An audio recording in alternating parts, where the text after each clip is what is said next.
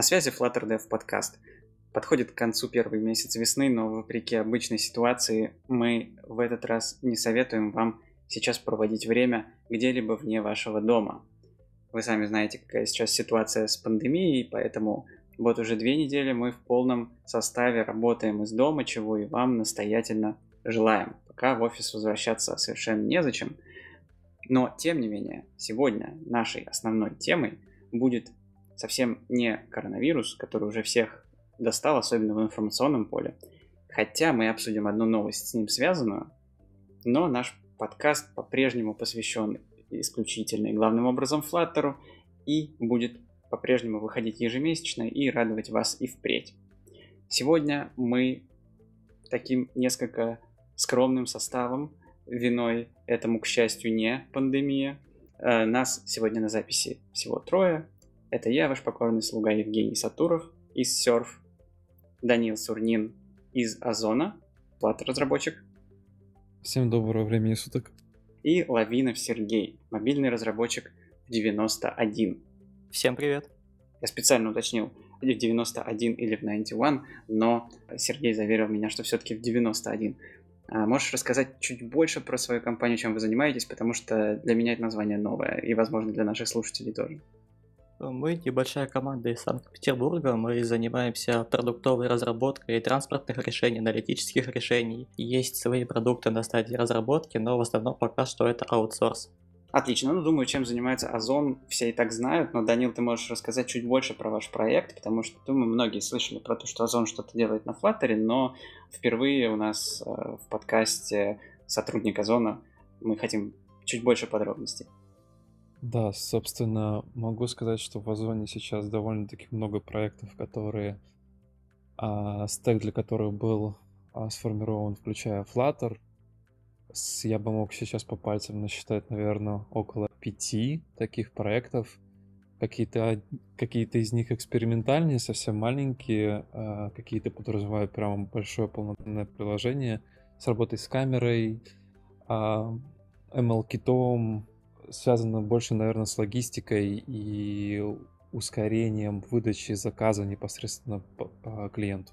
Но это все в основном приложение для использования среди сотрудников, правильно? Я понимаю, что клиентских продуктов озоновских пока на Flutter ждать не стоит.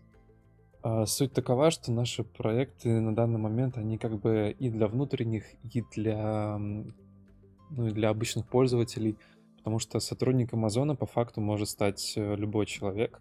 А вы можете стать агентом, то есть вы тоже можете продавать э, свои там товары, как в маркетплейсе.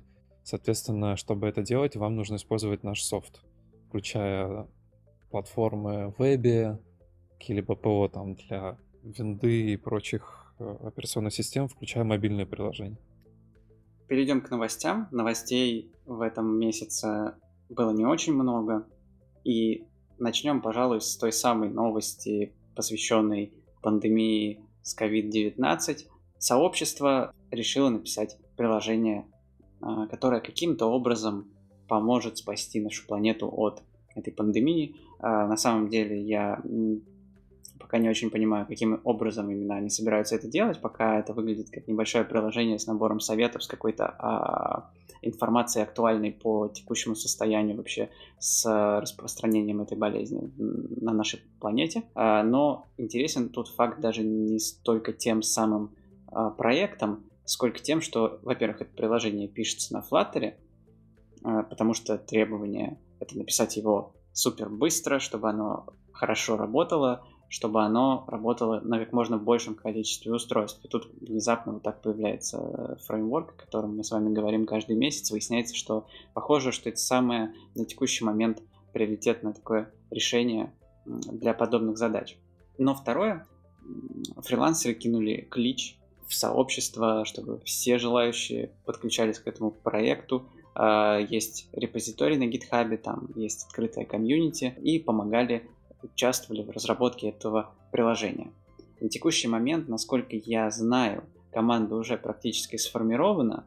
Вот. Тут некоторые даже выражают сомнения в том, что вот, это вот, вот этот вброс, он вообще полезен, потому что понятно, что тема сейчас э, достаточно хайповая, и огромное количество людей может на нее отреагировать, и команда вместо того, чтобы действительно заниматься разработкой продукта, погрязнет в коммуникации, в том, чтобы отбиваться от э, желающих искренне помочь. Вот. Есть э, такие мысли, что надо дать им просто спокойно сделать свое дело, которое они хотят. Вот. А, кстати говоря, приложение будет поддерживать из коробки русский язык в том числе, поэтому э, скоро, вероятно, мы все сможем по достоинству его оценить. Принимать участие в разработке или нет, это, конечно же, ваше полностью решение. Может быть, вы сможете чем-то помочь ребятам, может быть, нет, может быть, они в этом уже и не нуждаются. Но, тем не менее, сам факт того, что такое, такое имеет место быть сегодня, это довольно любопытно. Не хотели да. посвящать э, время коронавируса, но, видимо, без него никуда. Время такое, время такое. Ну, на этом, я надеюсь, э, у нас на этот выпуск объявляется мораторий на тему коронавируса. Э, мы переходим к другим новостям. Тогда, собственно, я могу отметить один очень полезный плагин, который вам пригодится как, э, для, ну, как в Android студии, так и в IntelliJ. А в прошлом выпуске, насколько мне известно, говорили об enhancement, для меня было немного удивлением того, что э, участники подкаста не знали о таком плагине, потому что он довольно-таки давно существует, и я думал, все им пользуются, но похоже, что нет. А помимо этого плагина, очень полезного, который помогает вам а, отслеживать версионность ваших зависимостей, появился недавно еще Flutter Asset Auto Completion — а, я надеюсь, вы сможете его найти. Он позволяет вам увидеть в предиктивном вводе, какие ассеты в вашем проекте используются. То есть вы начинаете вводить там assets images, и помимо того, что показывается превью картинки, то есть ну, предиктивный ввод, как вы, как вы пишете код, также и показываются а, нужные ассеты. Путь, то есть достаточно нажать Tab, и ассет добавлен, ну, грубо говоря, добавлен в код, именно написан. Это супер удобно. А также, наверное, к важным новостям я бы хотел отметить, что статус Null Safety довольно-таки регулярно обновляется и практически все закончено. А, на самом деле я не совсем понимаю, чего ждут разработчики, почему бы максимально быстро не добавить эту фичу а, в SDK. То есть хотелось бы использовать, я прям чувствую, как а, я бы мог улучшить свой код и насколько он был бы безопаснее и чище если бы это все-таки добавили уже. Ну тут, знаешь, э, наверняка один из гостей наших предыдущих выпусков, Вячеслав Егоров, просветил бы нас на эту тему, будь он сейчас с нами на записи, почему все это настолько долго происходит. Я до сих пор вспоминаю его историю, как работы по э, введению строгой типизации в Дарте заняли, заняли более двух лет. А, или даже, или даже больше, или даже около трех лет. Ну, короче, какое-то совершенно сумасшедшее количество времени а, работы целой команды разработчиков для того, чтобы просто внести, да, это весомое изменение в языке, но тем не менее. Э, так что, видимо, тут тоже не все так просто. Да, я видел этот тикет, который качует э, по доске э, в Dart проекте на GitHub. Он был создан, если мне память не изменяет, где-то в середине 2018 года. Вот по сей день они это не запилили уже в продакшн. Но хотя это очень важно, на мой взгляд, особенно потому, что многие приходят из Kotlin, где это есть, где это, можно сказать, была главная фишка языка изначально, и все уже привыкли к этим знакам вопроса, как ими пользоваться. А, и я замечаю по людям, с которыми иногда там пересекаюсь, а, с коллегами, которые приходят из Kotlin, что они уже разучились писать э, безопасный код, без вот этого синтаксического сахара. Ну, просто ты забываешь о том, что тебе нужно постоянно все проверять на null, а, уже как-то чисто автоматически ты этого не делаешь, потом приходят крыши, ты смотришь, ну так, ну тут всего лишь надо было проверить на null, но ты понимаешь, что ты сам уже вряд ли бы это сделал, потому что ты привык к другому, поэтому ждем, ждем null safety в дарте очень, очень сильно. Это скорее вопрос о том, что эта фича, она, наверное, снизит э, тот э, фон негативный, который идет сейчас, допустим, от нативных э, разработчиков, то есть я имею в виду Android. Потому что, как мне кажется, многие сейчас э, скептически смотрят в сторону Flutter не потому, что фреймворк плох, То есть, да, у него есть, конечно, минусы, но скорее, наверное, у людей есть с чем сравнить. То есть есть Dart, есть Kotlin, и когда там все так э, коротко, ясно, лаконично и безопасно, в Дарте чуть более монструозно и не всегда безопасно, то есть а как бы чуть больше, наверное, Java такая, где-нибудь седьмой, восьмой версии. Ну, то есть, да, мне бы очень хотелось, ну, сейфти хотя бы видеть. А возвращаясь к тому вопросу, о котором ты говорил, а, касаемо введения строгой типизации, а, насколько я понимаю, а, такие breaking changes, они породили практически новый язык. То есть это уже было как бы Dart 2. То есть первая версия, она как бы успешно забыта, она, грубо говоря, умерла. И вот именно строгая типизация, она была как бы флагманом вот этого, всех этих изменений в Dart, качественных изменений. Кстати говоря, вернемся к предыдущей новости про тот самый плагин. Он доступен на VS Code или на студию тоже есть? А я не пользуюсь VS Code, я очень активно пытался на нее пересесть в свое время, но то, как работает тот же предиктивный ввод, а, скорость работы, вообще удобство работы, я не могу сравнить с IntelliJ IDEA. Для меня это как сравнивать Lamborghini с э, шестеркой. Дай угадаю, ты в прошлом Android разработчик? Все верно. Ну, тренд прослеживается. Ну, к нам тут ну, приходят есть... просто ребята из iOS, которые просто категорически студию не приемлют. Э, вот, а, а те, кто приходит с бэкграундом андроидным, конечно же, естественно, на весь код а, переезжают с, огромным, с огромной болью. Ну, я бы мог отметить то, что все-таки я, например, Android Studio тоже не особо люблю, потому что когда я начинал разработку, я начинал разработку, в принципе, на Java, уже потом перешел в Android, и, собственно, Android первое время мне показалось какой-то приборной панелью Боинга, в которой сложно разобраться, какие две кнопки, что происходит. По крайней мере, в IntelliJ я могу добавить то, что мне нужно, и не добавлять то, что мне не нужно. То есть для меня это такая некая платформа, в которой я добавляю, что я регулярно использую, а все вот э, всякие плюшки для нативной разработки Android, которые, например, мне не нужны, я не захламляю свое, ну, грубо говоря, пространство, которое у меня я занимает на мониторе, и, соответственно, внимание не отвлекая на это.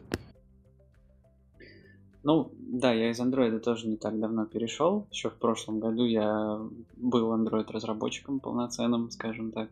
А, и для меня Android Studio тогда осталась такой а, монструозной системой, которая просто чудовищно работала. Но это актуально было где-то еще года полтора назад, потому что они с каждым обновлением что-то ломали каждым обновлением она становилась еще медленнее, хотя они писали в релиз ноутс, что студия стала еще быстрее. Приходишь, ну там наоборот такая зеркальная ситуация. Э, обязательно что-то отваливалось, э, какая-нибудь беда приключалась при синхронизации проекта.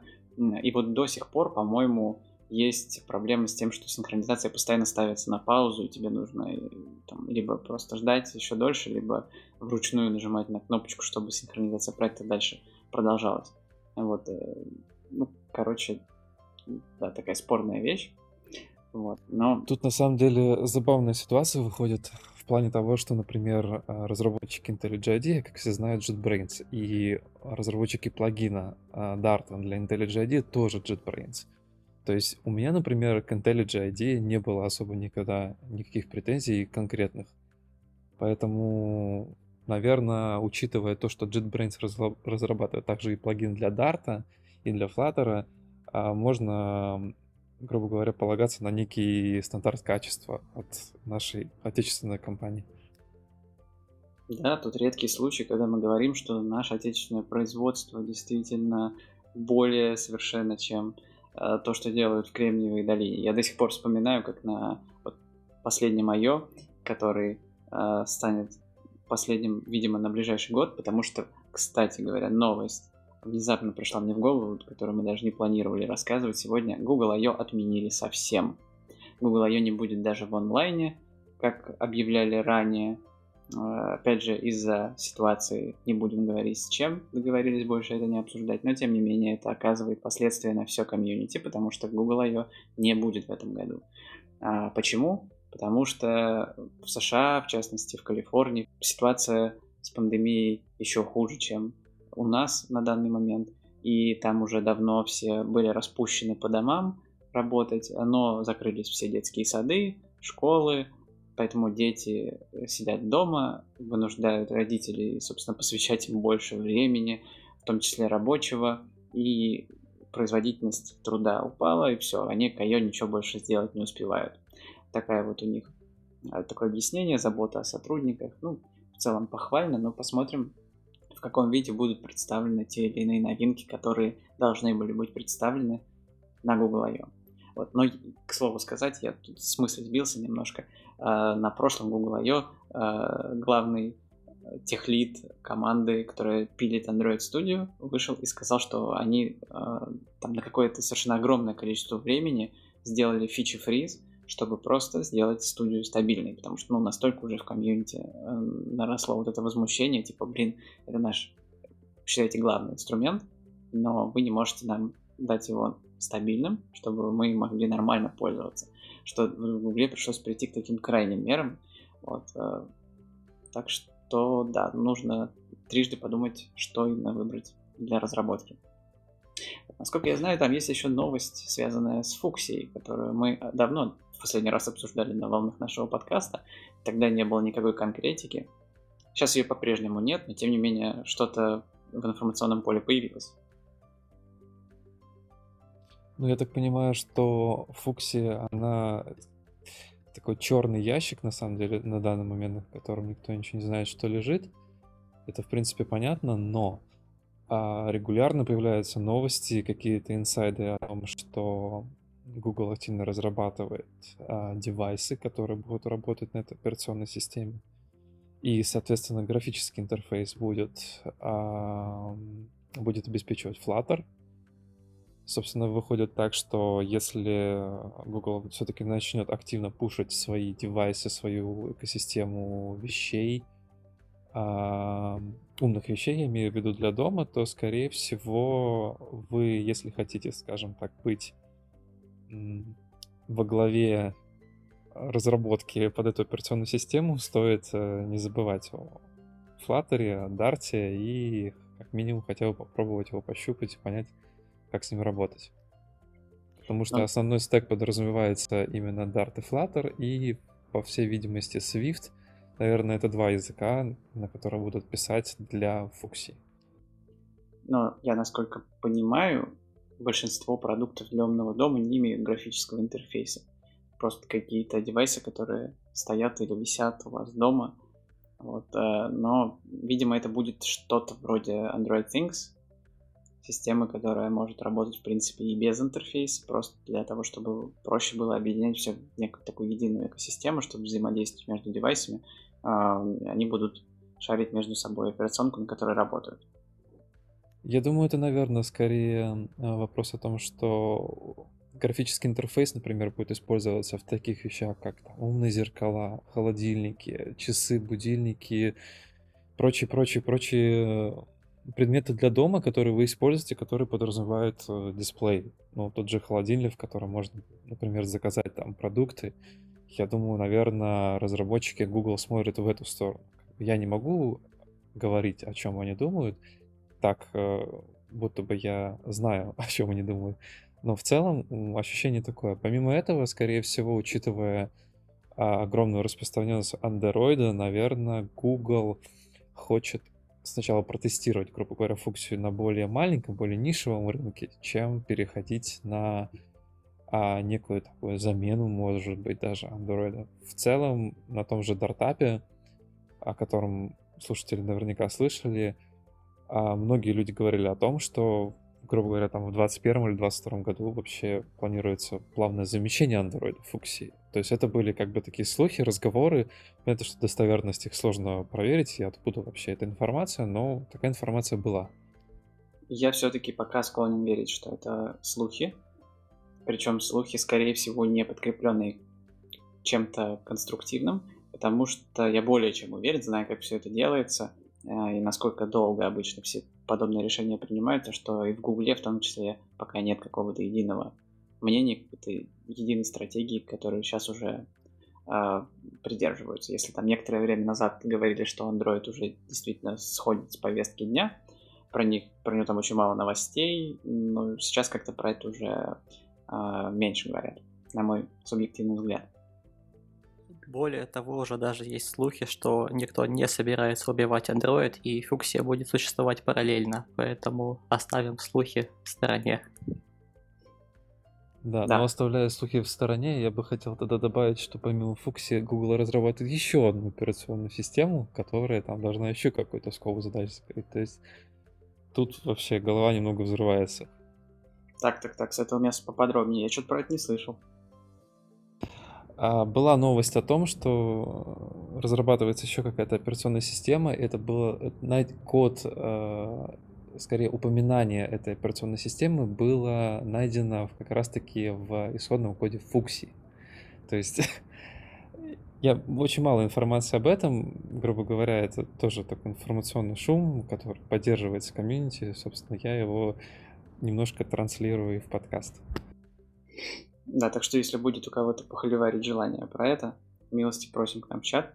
Вот мы, мы этого ничего не говорили, если что. Ну что, переходим, наверное, к основной теме. И вы, наверное, уже все задаетесь вопросом, собственно, почему э, сегодня в гостях именно эти два человека, именно Сергей и Данил. Ответ на него на самом деле достаточно прост. И Сергей, и Данил являются авторами, создателями э, двух библиотек, двух похожих библиотек, э, которые упрощают нам работу с изолятами, упрощают нам работу с некими асинхронными операциями, с тяжелыми процессами. Вот. И поэтому сегодня они здесь, сегодня они готовы ответить на некоторые вопросы, посвященные их решениям. Некоторые вопросы будут общими для э, и для Данила, и для Сергея. Некоторые будут сугубо такими индивидуальными. Я думаю, мы затронем немножко и подкапотных тем того, как изоляты в принципе устроены, потому что в чате я вижу регулярно возникают вопросы, посвященные именно этому. Может быть, нам удастся сегодня немножечко сделать это более понятным для вас. Хотя у нас уже был один а, выпуск, посвященный асинхронности. Я обязательно прикреплю ссылочку на него к анонсу этого выпуска, чтобы вы могли вернуться на несколько месяцев назад, послушать э, других экспертов по этой теме.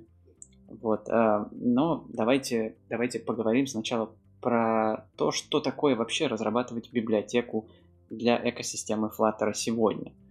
Э, но даже давайте еще, еще дальше зайдем и э, поговорим про ваш бэкграунд, потому что ну, это мой стандартный вопрос всем новым гостям – про бэкграунд Данила мы чуть-чуть уже поговорили. А, всегда интересно, что привело человека во Flutter, чем он занимался до этого раньше, а, и как это повлияло на него, на его теперешнее состояние. Поэтому давай, Сергей, с тебя, наверное, начнем. Расскажи нам немножечко про себя, чем ты занимался. Э, до того, как пойти во Flutter, я занимался React Native разработкой, иногда решал задачи на фронте на React, технологии похожи, поэтому меня не боялись пускать к фронту. Вот, до этого был небольшой опыт с Python, в том числе и коммерческий. В прошлом году, когда мы готовились к разработке очередного нашего приложения, где планировалось очень много графики нестандартной, я предложил нашей команде попробовать для этого приложения воспользоваться Flutter, и вот как-то мы с тех пор постепенно на него переходим. То есть после этого приложения было еще несколько на React Native, но думаю, сейчас в конечном итоге мы все-таки пришли к тому, чтобы остаться на Flutter. Да, собственно, разработкой я начал заниматься в университете. Это было такое немного депрессивное печальное время, потому что мы занимались а, в основном разработкой на Visual Basic for Applications. А, наверное, начиная после второго курса я начал э, заниматься решением различных э, олимпиадных задач, алгоритмических задач. Соответственно, наверное, язык очевидный для меня был выбор Python. Я им я писал на нем, на самом деле, довольно-таки немного, просто с целью написать быстро какой-то алгоритм, протестировать его. Это был такой, ну, такая палочка-выручалочка, грубо говоря, для решения алгоритмических задач. А далее я просто начал задаваться вопросом о том, какой сейчас язык э, популярный, какой язык востребован на рынке. И я пришел к Java. То есть я достаточно долго писал а просто на Java, разные там программки, те же самые задачки алгоритмические писал на Java. И, собственно, мое знание Java позволило мне попробовать написать первое приложение под Android. Это был некий такой монстр э, на статике, в котором не было никакого а, никакого подобия на архитектуру там и знания каких-то платформенных штук. Мне просто очень хотелось сделать что-то. И, собственно, мобильная разработка во мне, она вот, грубо говоря, зажглась пламенем, когда что-то вот заработало. То есть та мысль о том, что вот кнопка работает, она что-то делает, она подогревала во мне очень сильный интерес к мобильной разработке в целом. А на Android, э, под Android непосредственно я разрабатывал а, чуть более двух лет.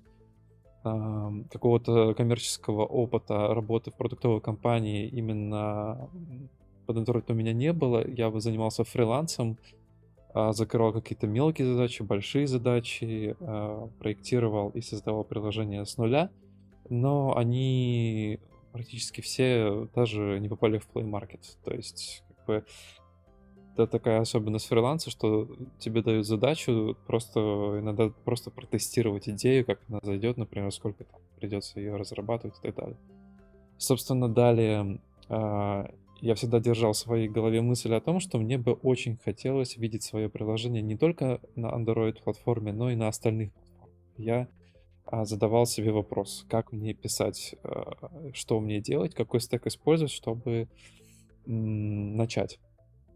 И, собственно, именно по стечению обстоятельств удачных в этот момент непосредственно я узнал о Flutter.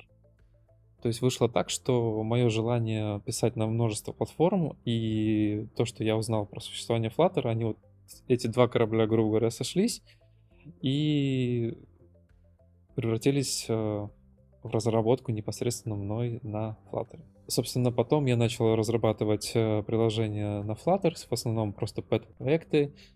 А, тоже брал проекты на аутсорс, которых а, подразумевался Flutter. Это музыкальное приложение — которая подразумевала то, что вы можете, например, а, инвестировать свои личные деньги на то, чтобы ваш артист, который не является суперпопулярным, мог, например, а, собрать э, деньги со своих слушателей и начать какой-нибудь концерт или какой-нибудь ивент.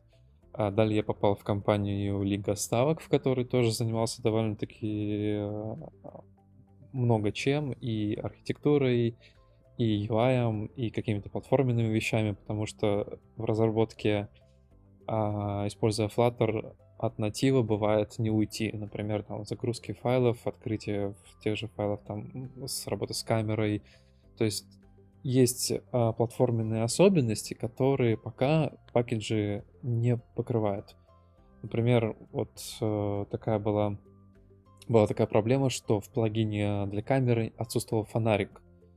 И буквально это код пишется за 15 минут, то есть мне достаточно было просто форкнуть э, плагины, открыть этот код, добавить код для iOS и для Android, чтобы включить фонарик. Это, грубо говоря, копипаста со Stack Overflow с добавлением э, одного метода ну, через, чтобы вызвать его через метод channels, и все работает. То есть для меня небольшое откровение было, почему разработчики такие важные функции не могут добавить в плагин, когда это делается буквально, буквально по щелчку пальцев, и кода просто минимум. А возвращаясь к теме моего, моего бэкграунда, после долгой работы в Лиге Ставок, она продлилась а, более 9 месяцев, а, я решил перейти, грубо говоря, в проекты, которые мне более интересны. И как раз-таки эти проекты оказались в Озоне. Это автоматизация, это логистика, это замещение монотонного человеческого труда алгоритмами и решениями непосредственно технологиями. То есть для меня это, наверное, вот сейчас самая интересная тема. И именно по этой причине я сейчас в Озоне нахожусь и разрабатываю для этой компании софт. Ты уже один из немногих Flutter разработчиков, который успел сменить аж несколько работодателей, при этом не меняя фреймворка основного своего. Непосредственно работодателя было два, но я бы мог, наверное, сказать э, третьего работодателя как аутсорс, но в общем, то есть там было несколько проектов, то есть там было два проекта, на которых я которые я и делал, и непосредственно проходил, грубо говоря, обучение. То есть я могу такую а, ложку дегтя в свой, в свой адрес кинуть, что когда я начинал а, работать над чужими стартапами, у меня не было какого-то фундаментального понимания Flutter и фундаментального понимания Dart, и у меня был бэкграунд просто мобильной разработки, как она вообще происходит в принципе. И я могу отметить, что опыт, который люди пытаются перенести из Android, из, допустим, из iOS на Flutter, он не всегда работает. То есть я призываю читать документацию, призываю а, смотреть разные туториалы и так далее. Ну, слушай, я тебе тут чуть-чуть возражу, наверное, потому что, на мой взгляд, отсутствие каких-то глубоких специфичных знаний про фреймворк — это не самое страшное, что может произойти. Иногда, когда ты действительно просто хороший разработчик ПО и имеешь опыт где бы то ни было. Конечно, хорошо, если ты имеешь опыт именно в мобильной разработке, но это даже не всегда обязательно. Да, тебе потребуется какое-то определенное время, чтобы влиться, понять основные концепции, почитать ту самую документацию, но тем не менее твой опыт в целом программирования, он тебе поможет сделать тебя ценным. Вот. А в то время как, наоборот, люди, которые, ну, обычно это, естественно, джуниоры, а с них и спрос невелик, но просто прочитали документацию к Flutter и сразу же бросились разрабатывать какие-то сложные проекты, Обычно все это потом заканчивается массивным рефакторингом в лучшем случае. Так что я не думаю, что стоит бояться, что ты не знаешь Flutter, поэтому тебе дорога там, грубо говоря, закрыта. То есть а, Flutter это то есть просто фреймворк, и подразумевается, что хороший мобильный разработчик должен в первую очередь а, знать а, ту архитектуру, которая подойдет непосредственно проекту, архитектурные подходы, а, паттерны программирования.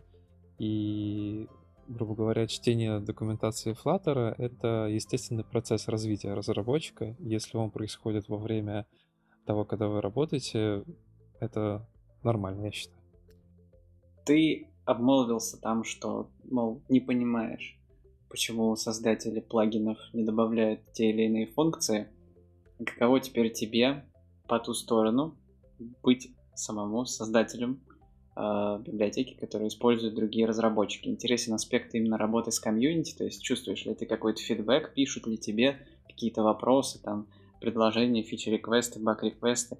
Э, и вопрос не только к тебе, но и к Сергею, но предлагаю тоже по порядочку на него ответить.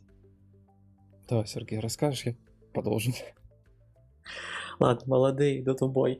А, касательно фидбэка от комьюнити, это немного сложный вопрос, потому что кроме Flutter Meetup в прошлом году, я особо в этой библиотеке нигде не распирался. То есть она сейчас по большей части используется у нас внутри, и, возможно, если кто-то ее нашел, тоже, там, не знаю, использует. Я буду рад, если это так. Касательно фидбэка, периодически в Телеграме пишут люди, там было пару случаев, в том числе предлагали помощь с тем, чтобы портировать библиотеку на веб с использованием сервис-воркеров. Вот, мы экспериментировали на этот счет, и я потратил неистовое количество сил, чтобы попытаться сериализовать Dart-функцию и развернуть ее в изоляте. Но, к сожалению, ни я, ни другие люди, которые этим занимались, не добились успеха на этом поприще. Собственно, я могу дополнить тем, что фидбэк Вообще сложно мониторить на самом деле средствами того же а, паба, сколько человек пользуется. А, то есть непонятно, какой скоп ты охватываешь а, людей своей библиотекой. Мне, например, тоже лично писали и в Телеграме, и на Гитхабе что-то спрашивали. А, например, тоже писали некоторые issue. Ну, то есть в основном это были, наверное, не ишью, а такой ишью вопрос. Я говорил, то есть, ну, грубо говоря, чуть-чуть более углублялся а, в работу с изолятами, объяснял, что вот, может быть, в Redmi это не, не, об этом не сказано, но вы должны, допустим, вот э, так-то и так это поступать, чтобы это завелось. А, собственно, я, например, сейчас не знаю хотя бы даже приблизительное число который, людей, которые пользуются моей библиотекой. Поэтому мне очень сложно оценивать, насколько я могу безболезненно сейчас сделать какие-то breaking changes. То есть э, сложный вопрос. PUB не дает э, даже приблизительной информации. Но опять же, можно же по всяким субъективным параметрам судить, типа звездочки на гитхабе, э, те же самые открытые issues, ну, какая-то такая вот базовая активность вокруг решения.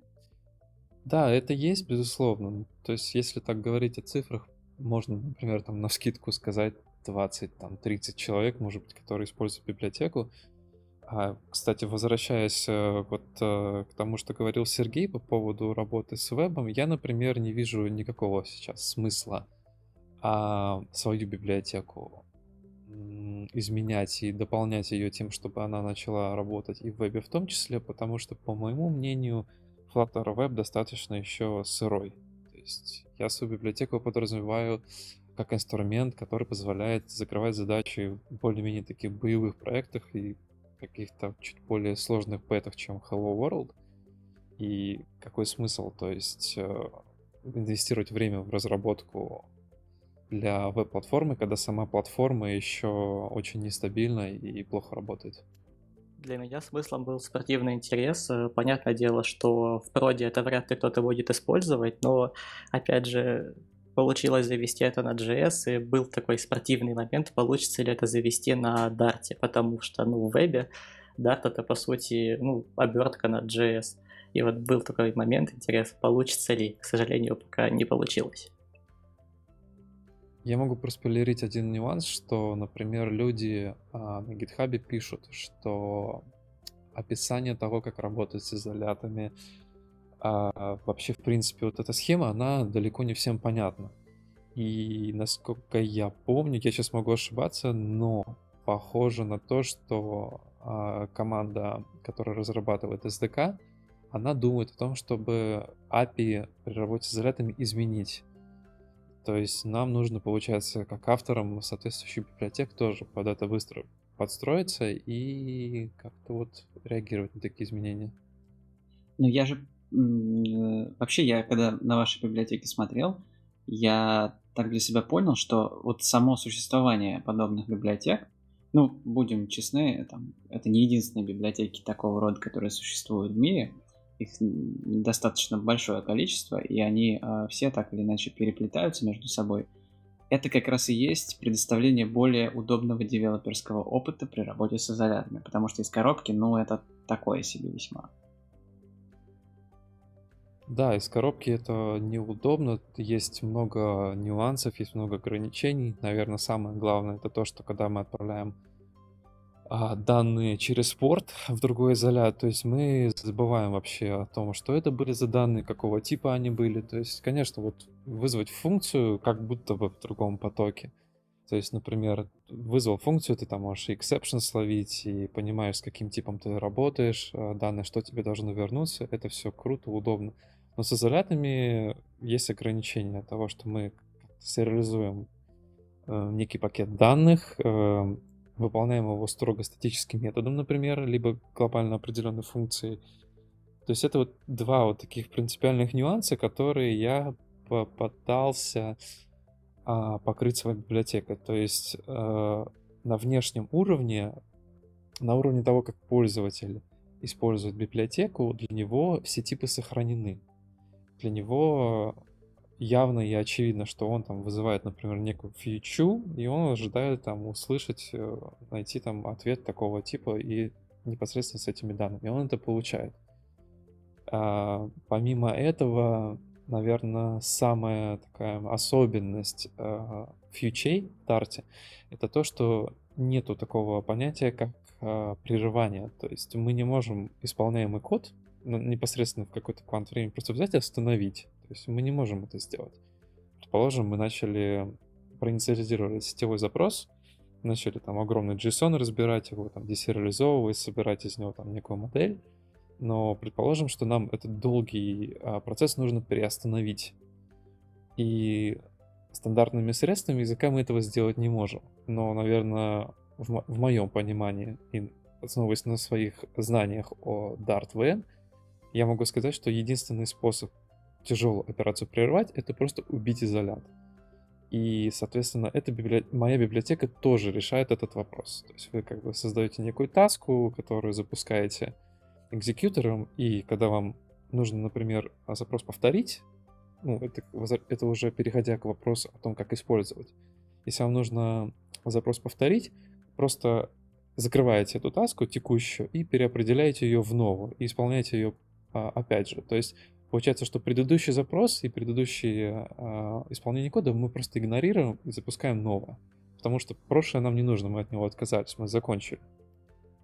Ты сказал, что не хочешь портировать свою библиотеку на веб пока что, но я успел заметить, что у тебя, по-моему, на пабе есть бейджик авторизованного автора.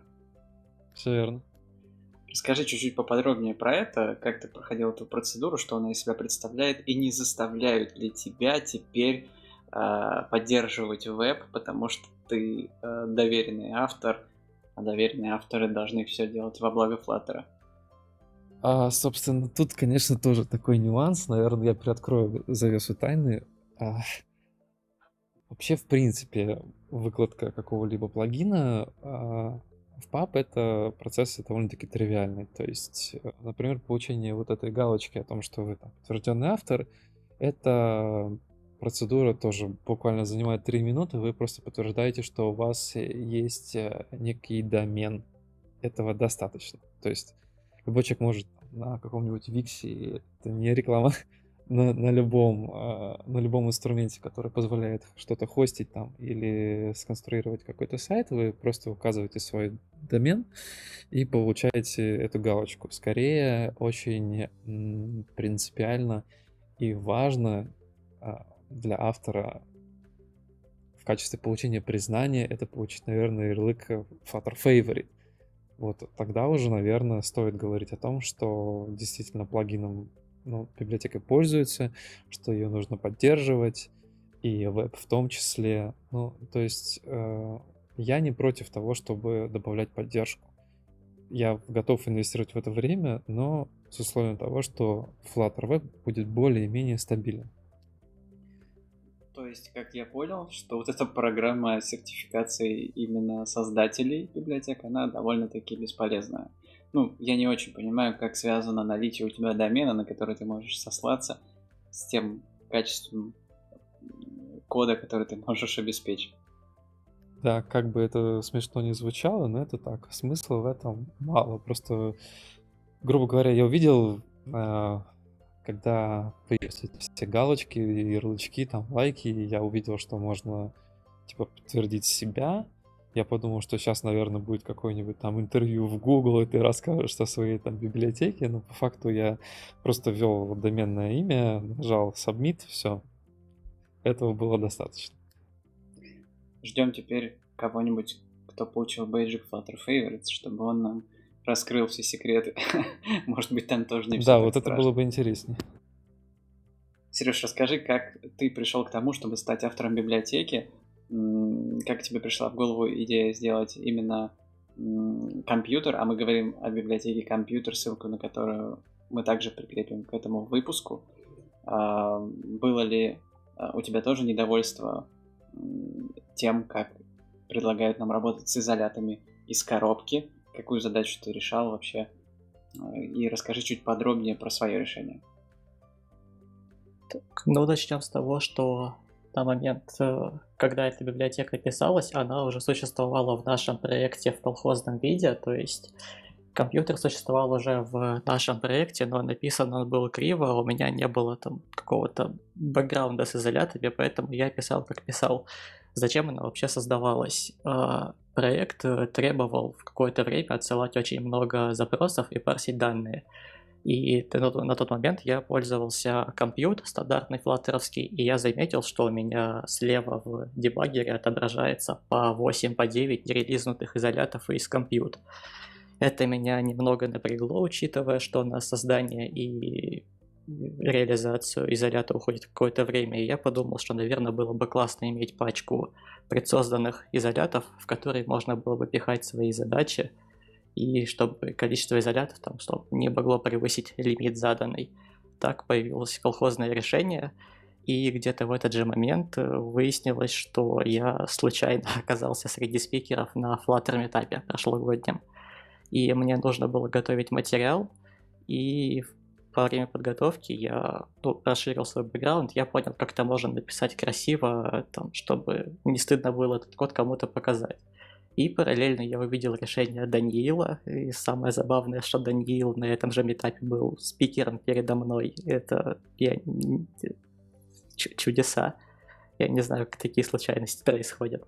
Вот, я посмотрел, что, оказывается, такое решение достойно стать библиотекой, и я ознакомился с решением Даниила, мне не очень понравилось, что оно завязано на стримы. То есть мне хотелось такого же простого и удобного API, как предоставляет компьютер.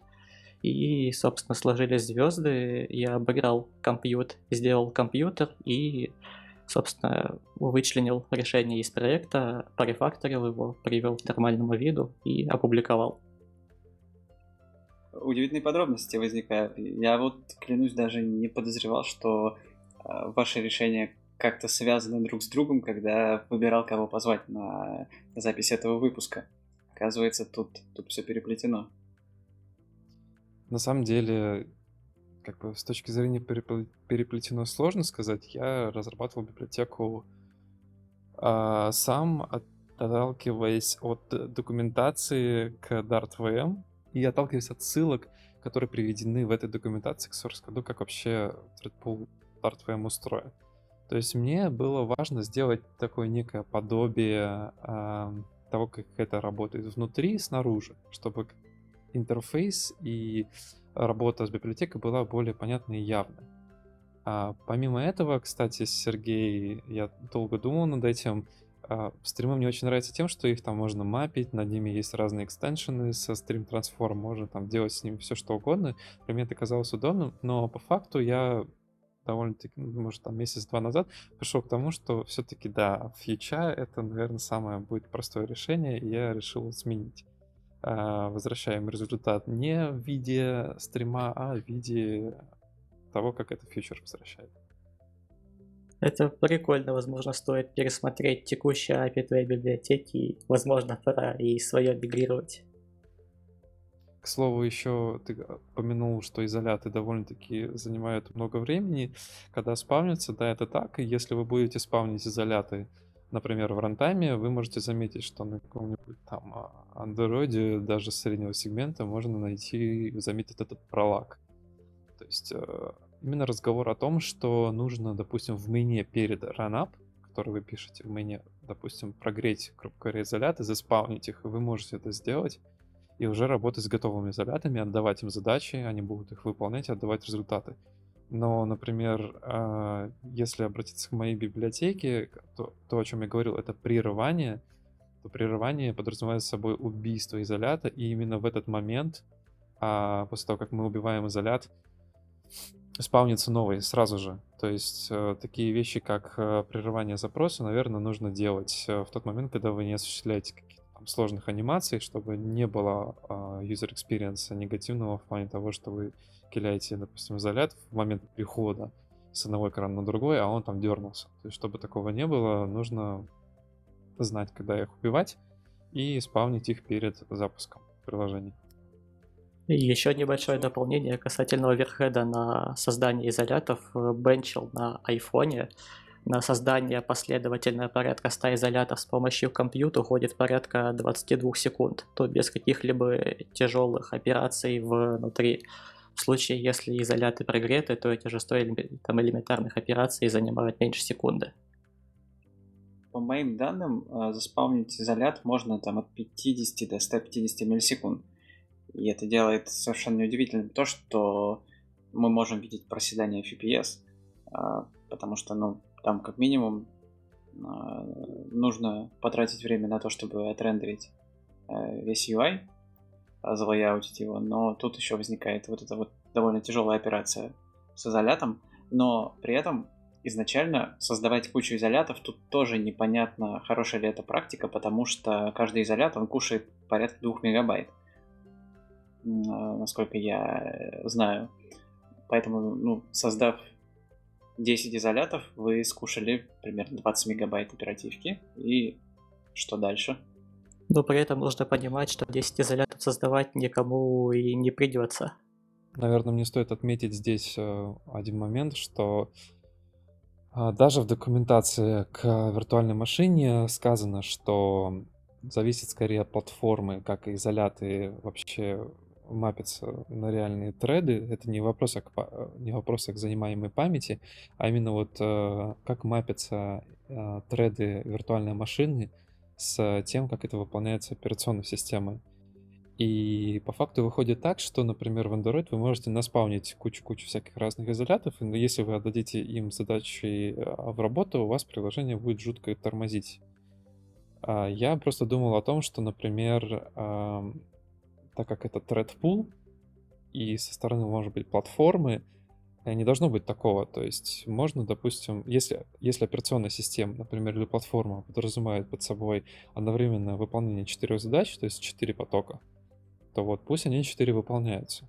Но это не так. Выполнять можно вообще сколько угодно. Поэтому мной в библиотеке было добавлено определенное ограничение.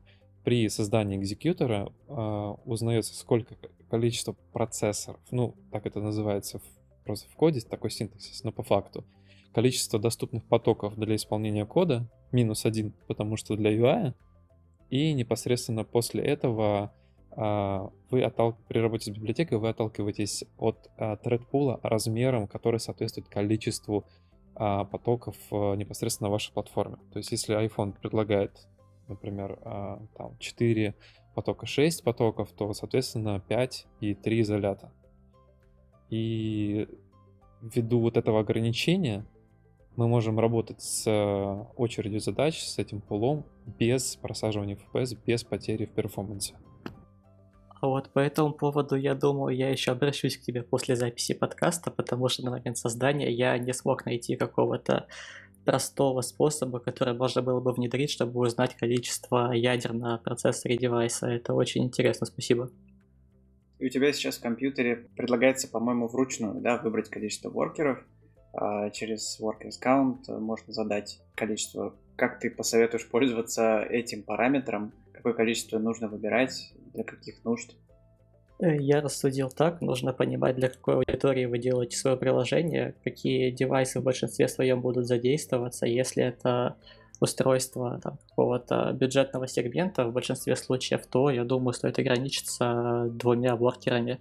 В случае, если вы понимаете, что там, ваше приложение там, будет под какие-то достаточно дорогие устройства и там, будут пользоваться этим другие люди, то всегда можно поднять число воркеров вопрос. Ну, только нужно понимать, нужны ли вам эти воркеры. Не все приложения в этом нуждаются. А расскажи чуть поподробнее про то, как вообще лучше использовать твой компьютер в разрезе привязки его к жизненному циклу компонентов. То есть я вижу, что его нужно там проинициализировать, потом его нужно убить. Предположим, у нас есть stateful widget, правильно ли я понимаю, что можно просто привязать там диспозу, его очистку, в init можно его проинициализировать, а, начнем с того, что библиотека писалась не то чтобы под Flutter, оно писалось как общее решение для того, чтобы легко менеджить э, изоляты, потому что compute есть во Flutter, это замечательно, но в других местах, если вы пишете на Dart, там compute а уже нет, и остается использовать только голые изоляты с их портами.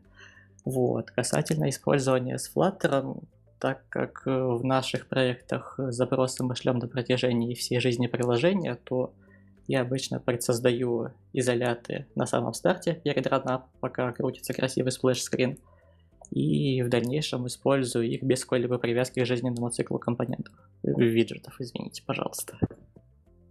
Евгений, я бы хотел, наверное, отметить то, что заниматься такими вещами, как э, закрывать задачи и работать с изолятами из UI, то есть, как ты сказал, stateful widget, это, наверное, не совсем правильный подход, а, в плане того, что, наверное, это нужно вынести, может быть, в презентер или уже репозитории, которые работают непосредственно с изолятами и тасками, которые они исполняют, должны иметь некий интерфейс для того, чтобы закрыть, а, ну, то есть остановить изолят и убить его.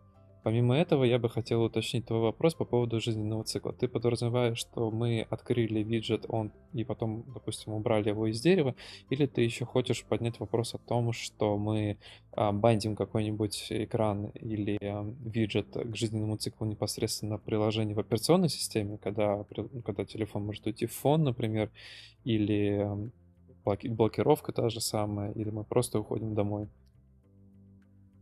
Ну, изначально вопрос был как раз про первое, и я умышленно не стал уходить в какие-то дебри архитектуры, презентеры и прочее, потому что подходы люди могут использовать разные, но они так или иначе все равно же в конечном итоге привязываются к жизненным циклам компонентов, с которыми работают. Вот. Но тот вопрос, который ты затем поднял, тоже весьма интересен. Хорошо, просто я говорю это, наверное, к слову о том, что э, если мы скажем людям спавните изоляты в UI, наверное, это будет не совсем правильно, потому что, учитывая, что UI постоянно перерисовывается, метод build может вызываться сколько угодно раз, то есть здесь э, узкое горлышко. Мы можем, э, работая с изолятами в UI, мы можем столкнуться с той проблемой, что мы абсолютно не будем контролировать, что мы спавним, сколько мы спавним и как с этим работаем. То есть в этом может оказаться такой камень преткновения, грубо говоря. Ну давай тогда попытаемся определить, а, даже если люди не работают с вашими библиотеками, а пытаются а, работать напрямую с изолятами в своем приложении, когда им стоит а, спавнить изоляты, стоит ли им это делать на старте сразу то необходимое количество, которое затем им понадобится, либо там, не знаю, пожертвовать э, несколькими кадрами, а может быть несколькими десятками кадрами и делать это уже в процессе, есть ли какая-то лучшая практика от тебя? А, я лично всегда спавню изоляты перед э, запуском приложения, то есть я подразумеваю уже а, неких таких готовых бойцов, которые готовы выполнить мою задачу.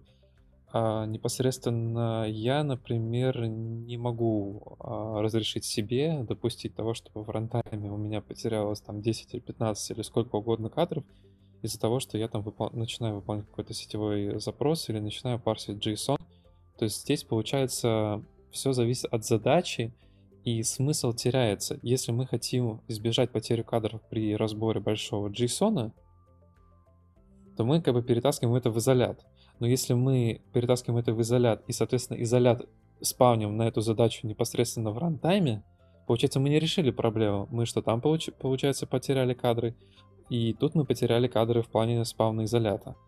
То есть здесь важно отметить э, такой момент, что спавнить изоляты нужно до запуска приложения, и задача отдавать уже готовым изолятам, которые готовы выполнить вашу задачу и вернуть э, результат через порты. Давайте, наверное, перейдем к теории, потому что было много вопросов, и они регулярно возникают от всех, кто встречается с изолятами впервые что же вообще такое изолят, а является ли изолят тредом или он является какой-то абстракцией там над тредом, а, просто не шарящим друг, между другом память, а какие особенности работы с ним и какую вообще проблему изолят решает как таковой. Да, перед началом подкаста э, Сергей хотел это делегировать вопрос мне. Я, в принципе, могу постараться коротко и ясно объяснить, а, что такое изолят и зачем они нужны. А, собственно, изолят, э, исходя из документации, это некая сущность, которая подразумевает под собой свой собственный хип, то есть какую-то область памяти, и этот хип, он не шарится между другими изолятами. Помимо этого, в сущности изолят присутствует мутатор thread. Мутатор thread — это не речь о том, каких-то треды, потоки операционной системы. Это именно треды виртуальной машины. Мы должны это понимать. Собственно, в рамках виртуальной машины существует thread pool. И вот вся эта схема с добавлением очереди а, в очередь тасок и выполнение этих а, тасок изолятами, она работает непосредственно в виртуальной машине. Единственный момент, что если вы хотите понять, как а, соединяются, грубо говоря, как виртуальная машина Дарта — выполняет код уже в потоках, а, может быть, для большей аудитории будет понятно, как бы в операционной системе, то есть вот непосредственно потоки, а, не знаю, можно ли так их объяснить, ну, железные, наверное, их нельзя назвать, именно потоки на платформе. То есть здесь вопрос о том, что даже в документации сказано it is a little bit blurry, то есть нельзя точно объяснить, а, как происходит это взаимодействие непосредственно потоков а, платформы, на котором запущена DartVM, и самой DartVM. То есть об этом информации очень мало. И зависит это от платформы. Самое, наверное, важное, что стоит понимать, это то, что это, этот э, thread pool, это таски, изолятов может быть э, великое множество, но я уже отметил, что спавнить их нужно определенное количество. И, соответственно, э, процесс э, выполнения кода следующим образом происходит. Thread, доступный в виртуальной машине, просто выполняет код в этом изоляте, и все. То есть, как только как только среди изолятов, которые, которые требуют выполнения, как, только для них появляется свободный тред, он выполняется. И, наверное, это все, что можно сказать, такое ясное и понятное для, для слушателей. Что я могу отметить то, что вы можете сами а, прочитать документацию, она довольно-таки короткая, и информации, посвященной изолятам, очень мало, к сожалению. Но есть некий интерфейс, э, взаимодействия через порты, от которых мы отталкиваемся. И, в принципе, чтобы закрыть вашу задачу, то есть э, посчитать какую-то тяжелую математику, разобрать JSON, знание этого интерфейса достаточно, чтобы закрыть э, ваши потребности. Причем я из документации понял, что если платформа захочет, она вообще все изоляты может хоть на одном потоке выполнить на своем. В принципе, ничего Верно. не будет. Вот, поэтому э, нельзя однозначно сказать, да, что поток и изолят это одно и то же, и что между ними вообще существует какая-то связь, хотя, скорее всего, так и будет. Вот, если мы берем какие-то популярные платформы. Но тут возникает еще вытекающий из этого вопрос, потому что люди, приходящие из того же андроида, где ты работаешь с потоками, и, в общем-то, все довольно однозначно и понятно, хотя тоже не самая простая тема для того, чтобы ее постичь с нуля, но, тем не менее, хотя бы ты информации хватает. Тут информации гораздо меньше, как ты уже неоднократно отметил. И самое главное, что люди не могут понять, а, в том числе и я тоже это долго не мог понять, когда делал свои первые шаги во Flutter, а, вот у нас есть асинхронные операции, да, это, грубо говоря, какие-то запросы, например, сетевые, а, input-output операции э, и прочее. И вот у нас есть потоки. В Android все было просто. Если у нас есть UI-поток, в котором, если ты начинаешь выполнять что-то, ты уже 100% увидишь проседание FPS, у нас есть э, некий thread pool, ты можешь э, выделять, э, ты можешь создавать потоки, да, ты можешь выделять туда какие-то синхронные операции, э, потом работать с результатом этих операций, перекидывать их между потоками, потому что память шарится. Вот. В общем, это все было довольно понятно. Тут э, у нас есть э, фьючеры, есть async await, которые просто являются синтаксическим сахаром для этих фьючеров. Вот, а, и их выносить будь то потоки, изоляты, куда-либо совершенно не обязательно. Их можно выполнять, а, скажем так, в этом же изоляте, да, в котором выполняется основное приложение, и ты, скорее всего, никаких проседаний FPS не увидишь. Но в то же время существуют изоляты, существует возможность с них выносить тяжелые операции. И обычно вопрос следующий. Как понять, а, какую именно операцию следует выносить в изоляты и почему а, запросы не блокируют UI, даже не будучи вынесенными в отдельный изолят. Я бы, наверное, а, отметил то, что в Android Android при работе приложения, того, если мы в UI начинаем что-то выполнять, например, сетевые запросы там или разбор тех же JSON, он просто сразу там кричит и чуть ли не падает о том, что не надо это делать э, в, в мейне, давай открывать для этого тред. То есть, как бы в Дарте таких ограничений нету. И, соответственно, отвечаю на твой непосредственно вопрос про фьючи. Сетевые запросы, то, как э, обернуто в виде фьючей над клиентом, это вообще тема отдельного разговора. Там ничего вычислять особо не нужно, просто мы ждем с, э, с ответа с сетевого запроса операционной системы. Тут никаких вычислений не подразумевается. Мы просто ждем ответ и все. То есть мы не блокируем а, event loop, он не блокирует, он не останавливается. То есть когда сообщение операционной системы будет э, отдано назад, мы его получим и, грубо говоря, дальше с ним будем работать. Но а, непосредственно разбор того же JSON. Например, если вы начнете считать Fibonacci в какой-нибудь там фьюче или просто там синхронной операции, а, если вы это сделаете, начнете разбирать большой JSON, просто можете провести эксперимент такой. А, начинайте, начните разбирать большой JSON и считать какую-нибудь математику, там матрицы перемножать, например. UI просто встанет, просто кадров не будет. Вот он пока не посчитает все, он э, не продолжит э, рендерить. И особенность такова, что, например, э, JSON математика должна э, просчитываться в отдельном изоляте, потому что это занимает непосредственно процессорное время. То есть как устроено виндло? Мы просто кида... Э, попадают задачи, они выполняются. Э, когда будет задача определенно выполнена, будет выполнена следующая. С тем запросом мы просто ждем результат. Мы не блокируем, грубо говоря, это колесо. А когда мы разбираем JSON, это такая операция, но она, грубо говоря, блокирует все, все следующие, все поступающие потом операции. И мы не можем, грубо говоря, вот если разбор JSON занимает более 16 миллисекунд, например, 20, там, 30, то все, вот, этот, а, вот эта разница между 16 там, или 30 а, миллисекундами, которые тратятся на разбор того же JSON, она вытекает в потерю кадров. И чтобы этого избежать, мы вместо того, чтобы э, разбирать тяжелый JSON в изоляте, который занимается рендерингом UI, переносим его в другой изолят. Должны э, осознавать, что занимает процессорное время, а что просто там отдаст э, результат с операционной системы, например. В этом вся и разница, грубо говоря. На мой взгляд, предельно понятно, предельно доходчиво пояснил разницу между разного типа асинхронными операциями. Я еще встречался с таким подходом, э, с такими советами, мол, если вам действительно нужно провести какие-то тяжелые э, параллельные вычисления, там, асинхронные операции, есть еще опция выносить все это на платформу.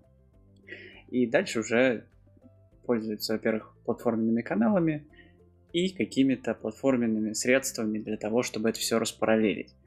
Если это Android, то, пожалуйста, треды создавайте. Если это iOS, то там еще что-то. Вот. А тут негативный нюанс какой? То, что теряется смысл кросс-платформы. Потому что одну из по всей вероятности, самых сложных частей вашей логики вам придется реализовывать э, и там, и там, два раза на разных языках с разными э, фреймворками. Сталкивался ли ты или ты, Сереж, с такими решениями этой проблемы когда-либо? Или, по-твоему, это все не стоит потраченного времени? Я как-то на GitHub натыкался на библиотеку шифрования, которая использовала нативные модули и нативно же выносила их в бэкграунд треды. Я сейчас, к сожалению, не скажу, что это была за библиотека, но да, с таким подходом я встречался. Ну тут, скорее всего, это все-таки была необходимость, потому что э, шифрование, скорее всего, использовало либо какие-то готовые там существующие библиотеки уже для этих платформ, а, либо использовали какие-то системные возможности. Вот. Кстати говоря, у нас тоже был опыт а, не так давно с этим, и мы использовали обычные андроидовские карутины для того, чтобы это легко и просто э, выполнить в фоне. Э, настоятельно рекомендую обратить на них внимание, если вы давно покинули Android еще до того, как карутины стали мейнстримом. Я бы хотел отметить, что я согласен с тобой, Евгений, полностью в плане а, того, что потеряется смысл кроссплатформенности. То есть, с одной стороны, мы можем отправить через channel какой-нибудь запрос, какие-нибудь данные, да, то есть обратиться к нативной библиотеке, получить с нее какой-то результат, но мы же не можем просто как бы написать код на дарте и попробовать его выполнить на платформе. Нет, мы должны писать это на Kotlin, там, Java. Android, писать на Swift а, соответственно, для iOS или на Object-C, и там для какой-нибудь еще платформы, там, то есть можно же, например, запустить Flutter приложение на Linux, на Windows, на macOS, то есть мы будем под все платформы писать этот нативный код, который будет идти в сеть там и э, JSON разбирать? Конечно же нет. То есть тут э, выстрелил себе в колено такого мощного достаточно дробовика, в этом смысла нету, на мой взгляд, никакого. Вы можете воспользоваться изолятом отдельным, и он не будет э, стопать как-то UI. То есть здесь, э, что Сергей, что я постарались максимально удобно и максимально доступно для конечного пользователя э, сделать так, чтобы он просто вызвал фьючу, посчитал там JSON, никак не блокируя э, main, э, изолят main поток для рендеринга и получил результат. Тут еще какой вариант существует? Можно написать это все на сях. и через Dartify обращаться к этому а, Вопрос о том, о том кто этим будет получится. заниматься. Кто этим будет заниматься? Ну, э, резонный вопрос, давайте оставим его риторическим. Вот. Но, тем не менее, знаете, что такая опция у вас тоже есть. Но тут понимаешь, какая есть опасность? Насколько я помню, сообщения копируются, да? И если сообщения, которые мы э, посылаем там из изолята или в изолят, э, сами по себе занимают приличный объем памяти, то мы э, удваиваем объем занимаемой памяти на момент копирования этого сообщения. Э, это же может стать легко проблемой, которая выльется в out of memory, и вот тогда уже вот эти вот способы вроде как не выглядят уже настолько, настолько бессмысленными. На самом деле это не так. А, я могу сказать э, за себя, я постоянно мониторю перформанс тех, э, тех программ, которые я пишу. То есть это вот такой э, святой кораль, который для меня существует. Открываю обсерваторию смотрю, сколько памяти есть мое приложение, сколько кадров рендерится там за секунду. Я могу сказать так. А, я передаю между изолятами целые инстансы, например, API. То есть особенность э, сущности рана была в моей библиотеке в том, что вам не обязательно отталкиваться от э, одного аргумента и одной статической, э, статического метода. Вы можете просто передать объект, например, ту же сущность API, и вызвать у него там, допустим, ряд методов, с, какими, с какими-либо аргументами и получить результат. А, суть в том, что у меня были а, такие кейсы, когда таски на выполнение отдавались чуть ли не каждые 100 миллисекунд. То есть обрабатывались, например, дифы. И, соответственно, менялось доменное состояние. И постоянно-постоянно 4 изолята постоянно получали сообщения, вот эти инстансы API, и выполняли над ними определенные операции, память э, не улетала куда-то в космос. Да, она чуть-чуть возрастала, но это в пределах, там, возможно, 10-15 мегабайт. Для меня это то, с чем я могу жить, то, с чем я могу смириться. Я не считаю это каким-то большим, а, большой какой-то проблемой. Просто если отталкиваться, ну, грубо говоря, если поднимать вопрос в 2020 году о том, сколько приложения ваше ест памяти, попробуйте использовать э, библиотеку для Flutter MLKit и в потоке изображений проанализируйте их там на наличие баркода или какого-то объекта и посмотрите в профайле. Ваша память просто взлетит по экспоненте, просто потому что мы попросили там MLKit нам найти какое-нибудь изображение. Ну, то есть, если прямо посмотреть на скоп библиотек в целом, которые присутствуют для Flutter, spawn изолятов и пересылка между ними сообщениями — это далеко не самые тяжелые операции по отношению к памяти. То есть это вообще не проблема. В моем понимании, по моему опыту могу сказать так. Сейчас я понял, каким будет один из следующих выпусков и чему он будет посвящен. Мы обязательно поговорим про performance плотнее, потому что там действительно есть что обсудить.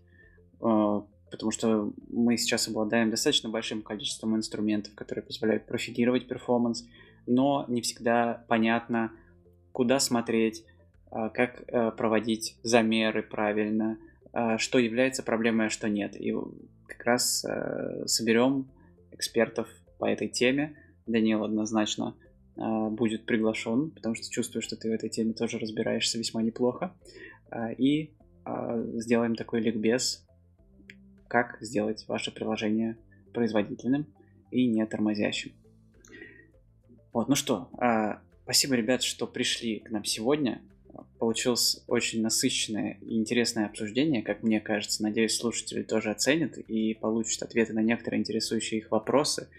Еще раз призываю посмотреть на библиотеки Worker Manager и Computer, авторами которых являются сегодняшние наши гости. Они будут присутствовать у нас в чате, поэтому любые вопросы касательно этих библиотек можете задавать либо там, либо им в личку. Я думаю, они не обидятся, а с радостью вам всем помогут. Я прав? Конечно. Да, все верно. Обращайтесь. Вот, ну и на этом желаю всем, желаю всем не соскучиться дома, желаю всем все равно оставаться при этом в пределах своей квартиры, выходить от, из нее только в случае острой необходимости. А, и всем удачи, крепкого здоровья, держитесь там. Мы с вами, Flutter Dev подкаст вас в беде не оставит. На этом я с вами прощаюсь. Было очень приятно побеседовать с нашими сегодняшними гостями. До встречи через месяц в этом же месте, в это же время. Всем пока. Всем пока, не болейте. Всем удачи!